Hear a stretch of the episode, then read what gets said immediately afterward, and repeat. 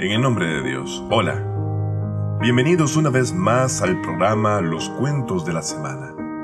Hoy seguimos con la historia de la vida del profeta Moisés. La paz sea con él. Esta es la octava parte de la historia de Moisés, así que sin más retraso, escuchemos este cuento juntos. Castigos para la guía de los extraviados.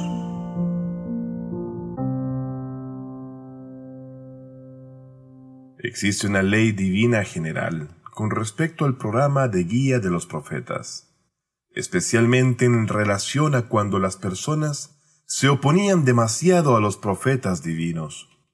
Y es que ante dicha situación, Dios les ponía pruebas mismas, las cuales causarían problemas y tristeza, a modo de despertarles de su sueño de negligencia y desviación, para que así sintieran la necesidad de Dios y poder eliminar estos problemas para ellos. Y es que en verdad, estas penurias les recordaron que hay un poder por encima de todos los poderes. La naturaleza o innatismo del monoteísmo en estos seres humanos rebeldes se olvida durante el bienestar y la comodidad. Entonces, estos pequeños castigos y problemas hicieron que prestaran atención a Dios y acudieran a los profetas como vehículo de acercamiento a lo divino. El Corán lo dice de la siguiente forma y es muy puntual sobre este tema en relación a los seguidores de Faraón.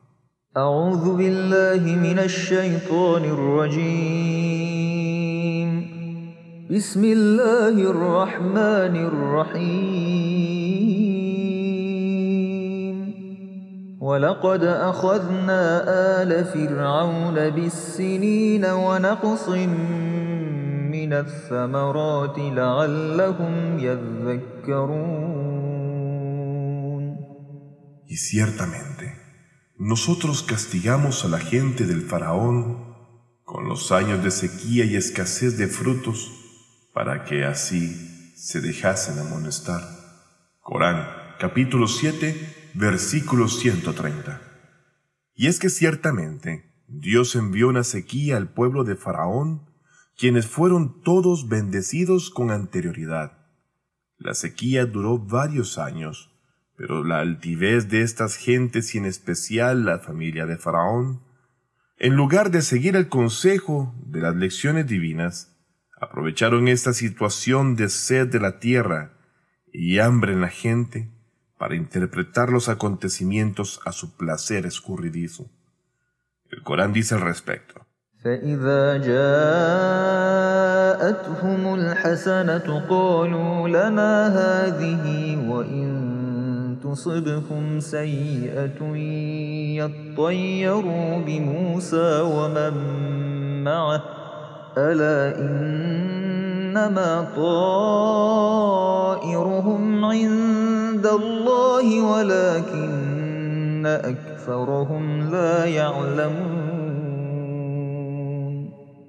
pero cuando les llegaba algo bueno decían, esto nos corresponde. Y cuando les aquejaba un mal lo atribuían al mal agüero de Moisés y de los que estaban con él. ¿Acaso su suerte no dependía de Dios? Pero la mayoría de ellos no sabían. Corán capítulo 7 versículo 131. Y es que cuando los faraones estaban en plenitud de bendiciones, decían a todos que dichas bendiciones se debían ni más ni menos que a la superioridad de ellos y en mérito de ello. Pero cuando fueron afligidos y recibían castigos, decían que la presencia de Moisés y sus seguidores era el causante de que sucedieran tales maldiciones. La sequía y las pérdidas económicas no hacían mella en ellos. Por lo tanto, Dios reveló castigos más severos para ellos, quienes corrompían en la tierra. Desafortunadamente, a pesar de tanta prueba y de prueba tan difícil, la gente de Egipto y los cercanos de Faraón no se despertaron de su ignorancia y continuaron negando la profecía de Moisés diciendo, وقالوا مهما تأتنا به من آية لتسحرنا بها فما نحن لك بمؤمنين Y dijeron, sea cual sea la señal que nos traigas para hacernos magia con ella, no te creeremos. Corán, capítulo 7, versículo 132. Los faraones en su incansable lucha contra Moisés y con un arsenal imparable de propaganda sucia entre las personas, presentaban al profeta Moisés como un mago, razón por la que todos los milagros de Moisés fueron percibidos como magia para quienes debido a su debilidad e ignorancia caían en estas artimañas y no les hicieron creer en él, impidiendo entonces que el mensaje divino penetrara en el corazón del pueblo. En el siguiente versículo, Dios dice que les había sido enviado varias calamidades y castigos para que despertaran del engaño del faraón, y que dichos castigos eran merecidos entonces por su actuar, y ellos han sido mencionados en el Corán.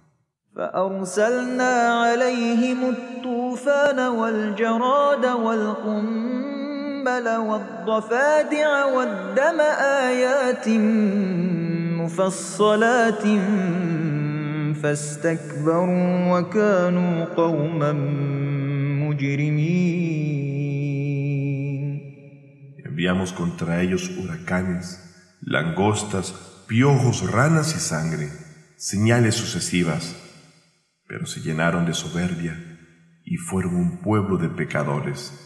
Corán capítulo 7 versículo 133. Entonces podemos ver cómo primero el Corán dice, enviamos la tormenta sobre ellos. Luego hicimos que las langostas nominaran sus cultivos y sus árboles. Según las narraciones, fueron tantas las langostas que cayeron sobre los árboles y las cosechas, que vaciaron cada una de sus hojas e incluso llegaron a lastimar sus cuerpos mientras gritaban desesperados por estos castigos. Cada vez que les ocurría una calamidad acudían a Moisés para pedirle a Dios que eliminara esos castigos, siendo que Moisés aceptaba, oraba por ellos, y los castigos desaparecían. Pero los faraones nuevamente veían esto como resultado de la magia de Moisés. Y así cuando alcanzaban la prosperidad y la comodidad nuevamente, volvían a negar la existencia de Dios y la profecía de Moisés. Esta vez Dios reveló una plaga sobre las plantas, la cual afectó profundamente sus granos y echando a perder toda cosecha. Pero nuevamente, esto no tuvo ningún efecto en la fe de los faraones. Tan solo esas pequeñas calamidades eran dirigidas a estas personas con tal de guiarles, pero no creyeron. Otro de los castigos fue la aparición excesiva de ranas llegando hasta las poblaciones, y debido a la gran cantidad de estos animales, es que dicha condición o situación fue considerada una gran calamidad. Les había grandes y pequeñas por todas partes, incluso en las casas, las habitaciones, sobre los manteles y los utensilios, pero seguían rebeldes y no aceptaban la verdad. En el Corán la sangre se menciona como otro castigo celestial que le sucedió a los faraones. Algunos exégetas han dicho que la sangre simboliza una enfermedad contraída que causaba hemorragias entre la población, pero la mayoría de los comentaristas e historiadores han dicho que la sangre simbolizada en el Corán tan solo era que el gran río Nilo se volvió rojizo y no apto para ningún consumo e incluso siendo esa arteria de agua dulce el único medio que les daba vida y dependían totalmente de él. Pero al final, éste se había convertido en algo parecido a un mar de sangre. Como dije al momento en que esas calamidades eran tan solo una forma en que Dios utilizaba su poder para el despertar de la oscuridad y el extravío al pueblo de Egipto, e incluso su desaparición gracias a las oraciones de Moisés frente a las personas, y el cual era una forma de legitimar la misión profética de Moisés, La gente de Egipto, siendo testigos de todas estas evidencias inequívocas, seguían negando la profecía, en especial los cercanos a Faraón o los Geptián. Lo interesante es que estos castigos sucedieron solo a los faraones, o sea, solamente les afectaron a ellos y a sus cercanos, y no a los hijos de Israel que siguieron a Moisés. No hay duda de que esto fue un milagro, pero en el caso de algunas de estas calamidades, la privación de los hijos de Israel o los Septión sobre aquellas majestuosas instalaciones las cuales estaban solamente al alcance de los faraones y los reptián, les impidió sufrir dichos castigos divinos en su totalidad. Y es que, en la tierra de Egipto en ese momento, los mejores lugares para vivir estaban a ambos lados del gran río Nilo, tierras que solamente estaban bajo la posesión de los faraones. Hermosos y grandes palacios y casas con exuberantes jardines y fincas en la misma zona. Así que los hijos de Israel, esclavos de los faraones, vivían en tierras remotas, desérticas y sin agua. Naturalmente, cuando llegó la tormenta, los más cercanos al peligro eran las personas que vivían cerca del Nilo. Las ranas también salieron del Nilo, y el agua que se había puesto roja como la sangre, la plaga de langostas y las afectaciones o plagas caídas sobre las plantas estaban también en los lugares más verdes y exuberantes, propios de aquellos lujos y preferencias corruptas. Dios dice en el Corán sobre los faraones. ولما وقع عليهم الرجز قالوا يا موسى ادع لنا ربك بما عهد عندك لئن كشفت عنا الرجز لنؤمنن لك ولنرسلن معك بني إسرائيل Cuando caía sobre ellos una plaga decían, Oh Moisés, ruega por nosotros a tu Señor en virtud de la alianza que tiene contigo. Si aparta de nosotros este mal, creeremos en ti y dejaremos que los hijos de Israel se vayan contigo. Corán capítulo 7 versículo 134. فلما كشفنا عنهم الرجز إلى أجل هم بالغوه إذا هم ينكثون Pero cuando apartábamos de ellos el mal al cumplirse el plazo anunciado, rompían su promesa. Corán capítulo 7 versículo 135. No creyeron en sí mismos, ni liberaron a los hijos de Israel de la servidumbre y la esclavitud. Es así que entonces Moisés estableció un tiempo para ellos y dijo que, en un dicho tiempo concreto, el castigo terminaría, para dejar en claro que ese cambio no fue accidental, sino que era una bendición de Dios por la súplica de Moisés. Las palabras lógicas y los diversos milagros de Moisés, por un lado, y los castigos que le sobrevinieron al pueblo de Egipto por otro, los cuales fueron removidos gracias a la oración de Moisés, tenían un profundo efecto en el pueblo y cambiaba las mentes y los pensamientos de esta gente sobre el poder de Faraón. El faraón, como siempre, temió que Moisés penetrara en el corazón y en la mente del pueblo, razón por la que trató de hablar con ellos y presentar sus riquezas y posesiones, las cuales exponía como ganancia obtenida a través de la opresión, a modo de mostrar una justificación de su superioridad sobre Moisés. El Corán dice, ونادى فرعون في قومه قال يا قوم أليس لي ملك مصر وهذه الأنهار تجري من تحتي أفلا تبصرون Faraón dirigió una proclama a su pueblo diciendo, Pueblo, ¿no es mío el dominio de Egipto con estos ríos que fluyen a mis pies?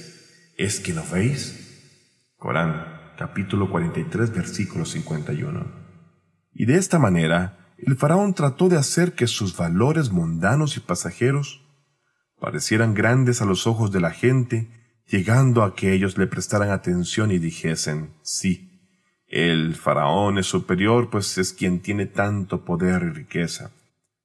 Tal como los paganos en la era de la ignorancia que, frente al profeta del Islam, consideraban su riqueza y posición como valores humanos reales y se consideraban a sí mismos entonces superiores al profeta Muhammad, la paz de Dios sea con él y su familia. Entonces el faraón continuó.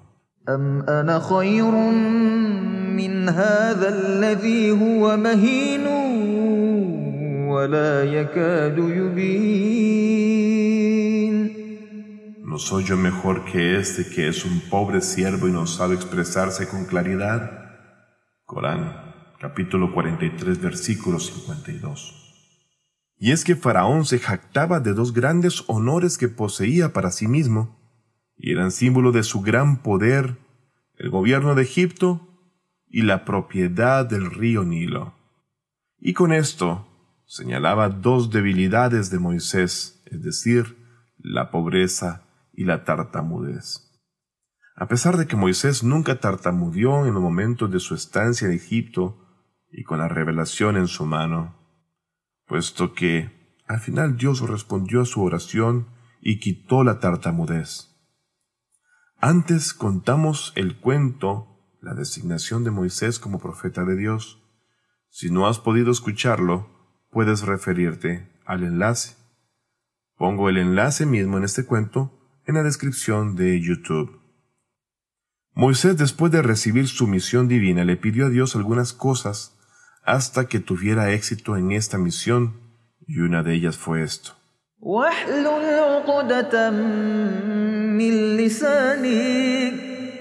Y desata el nudo de mi lengua. Corán, capítulo 20, versículo 27. Y por supuesto, Dios enfatiza en el Corán que sus oraciones fueron aceptadas y respondidas. El hecho de no tener riquezas, ropas lujosas y palacios glamurosos, si esas riquezas se logran a través de la opresión de los desfavorecidos, no solo no es una falta, sino que es un honor y muestra de dignidad y valor para el ser humano. El hecho de que Faraón describa a Moisés como un hombre humilde, puede referirse a las clases sociales de la época en que los ricos y aristócratas eran considerados la clase alta y los trabajadores y siervos la clase baja, y quizás a la raza de Moisés, quien era de los hijos de Israel y los egipcianos faraónicos, se consideraban su señor. Entonces el faraón recurrió a otras dos razones. فلولا ألقي عليه أسورة من ذهب أو جاء معه الملائكة مقترنين Sino, ¿por qué no le habían sido puestos brazaletes de oro o han venido con él los ángeles acompañándole? Corán, capítulo 43, versículo 53. En ese momento los faraones creían que los jefes debían adornarse con brazaletes y collares de oro. Y como Moisés no tenía tales adornos, sino más bien que vestía una túnica de pastor, Faraón expresó su sorpresa de que con estas vestimentas no pudiera ser líder o profeta. La excusa de los faraones era similar a la de otras tribus opresivas y descarriadas, usando esas excusas para desobedecer las órdenes de los profetas divinos. A veces decían, ¿por qué un profeta es un ser humano y no un ángel? O si es un ser humano, al menos, ¿por qué no vino un ángel con él? Y es que los mensajeros que han venido a guiar a los seres humanos deben ser de su propia especie para tocar sus necesidades, problemas y cuestiones y responder a ellos y poder ser un modelo para ellos en términos prácticos. Ellos demuestran que pueden seguir los mandamientos divinos y vivir una vida feliz en este mundo y en el más allá. Bueno, continúo con la historia. Después de esos eventos, Moisés, por mandato de Dios, inició una nueva etapa en la propagación de la religión divina.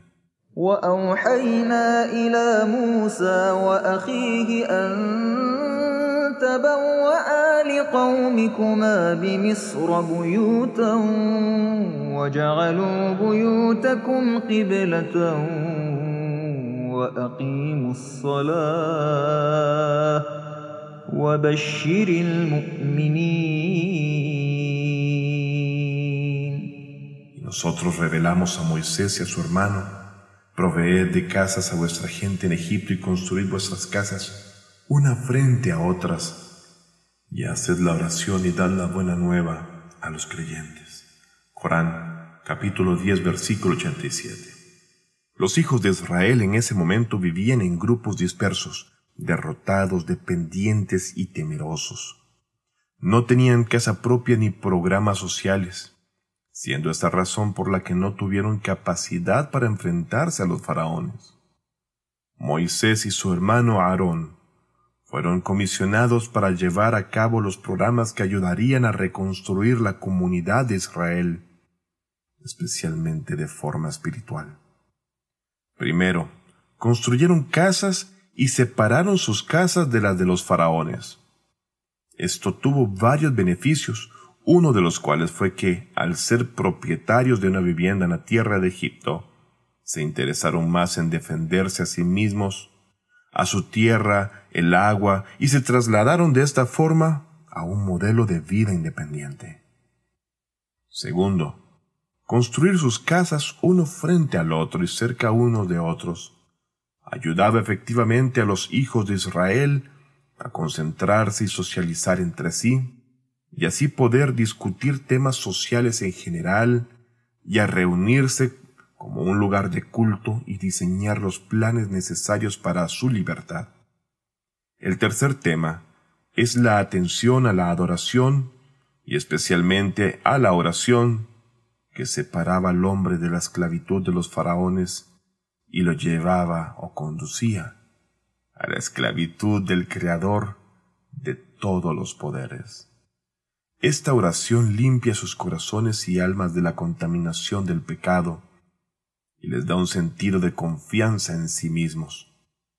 Finalmente, Dios le ordenó a Moisés, como líder de los Bani Israel o hijos de Israel, les diese buenas nuevas referentes a la victoria de los hijos de Israel, quienes habían estado esclavizados durante muchos años, sobre los malévolos faraones siendo así una victoria que estaba muy cerca de ocurrir para motivo de júbilo.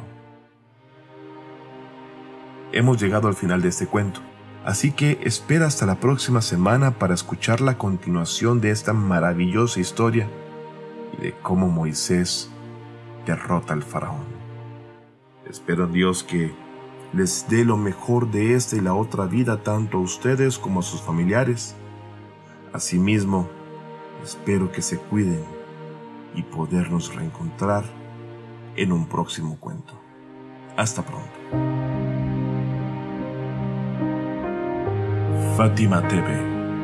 Saberes que iluminan el alma. Síguenos en youtube.com slash Fátima o en nuestro sitio web fatimatv.es.